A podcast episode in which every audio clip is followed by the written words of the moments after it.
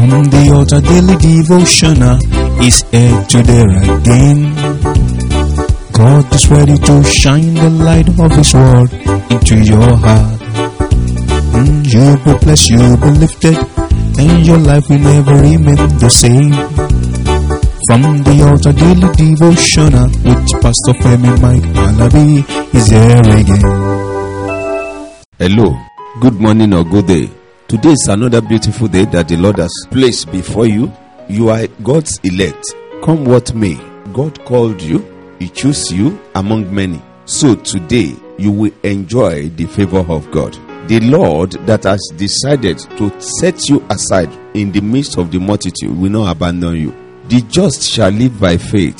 Your faith in Him will not be derailed. The grace of His presence in your life shall be visible unto others for the blessing of the Lord to be proclaimed upon your life. In Jesus' name. That is settled. Brethren, today, I want us to see the word of the Lord in the book of Numbers, chapter 11, 25 to 29. And the Lord came down in a cloud and spake unto him, and took of the Spirit that was upon him, and gave it unto the seventy elders. And it came to pass that when the Spirit rested upon them, they prophesied and did not cease. 26. But there remained two of the men in the camp.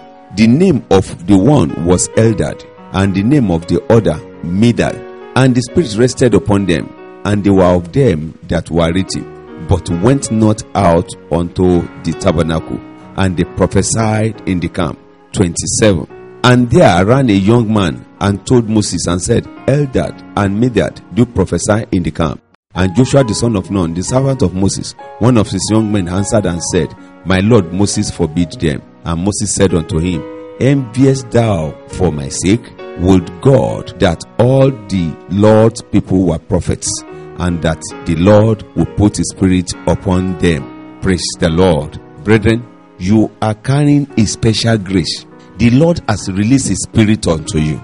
He has divinely selected you for the manifestation of his glory. But how are you handling it? What are you doing with that? Are you upgrading the grace of the Lord upon your life or you are degrading it? Brethren, look at what happened there. Everybody has one potential or the other for the glorification of the Lord's name. But how are we handling it? We have chosen the hard way, chosen the hard God, not the God that loved us. But brethren, I'm telling you today, dictate yourself. He elected you to be on earth today. Many have gone. He has released his spirit unto you. How are you manifesting it? Nehemiah chapter 9, verse 20 says something. He said, Thou gavest also thy good spirit to instruct them, and withheldest not thy manna from their mouth, and gavest them water for their thirst. Look at that. Brethren, he released everything to make life convenient for us. But our faith, our belief, our understanding of this grace has been diminishing its glory upon most of us. Wake up from your slumber, move forward. God is saying something to you today. He has prepared everything, give you what to eat, the ability to work and be able to do something. But most of us don't see this. Some are running elter skelter after strange God, after vain God, because of what to eat. Can't God do it? He fed the children of Israel with manna, and you have yours with you. Dictate who you are. Nehemiah 9:30 say, Yet many years did thou forbid them, and testify against them by thy spirit in thy prophets. Yet will they not give ear. Therefore givest thou them into the hand of the people of the land. Wow, what are you doing? The Lord helped the Jews many years. He did so many things unto them. He sent his spirit by the prophets. Don't mind what people are doing now. We have so many fake prophets now. The Lord makes you to understand through prophecy what He has given as commandment and law.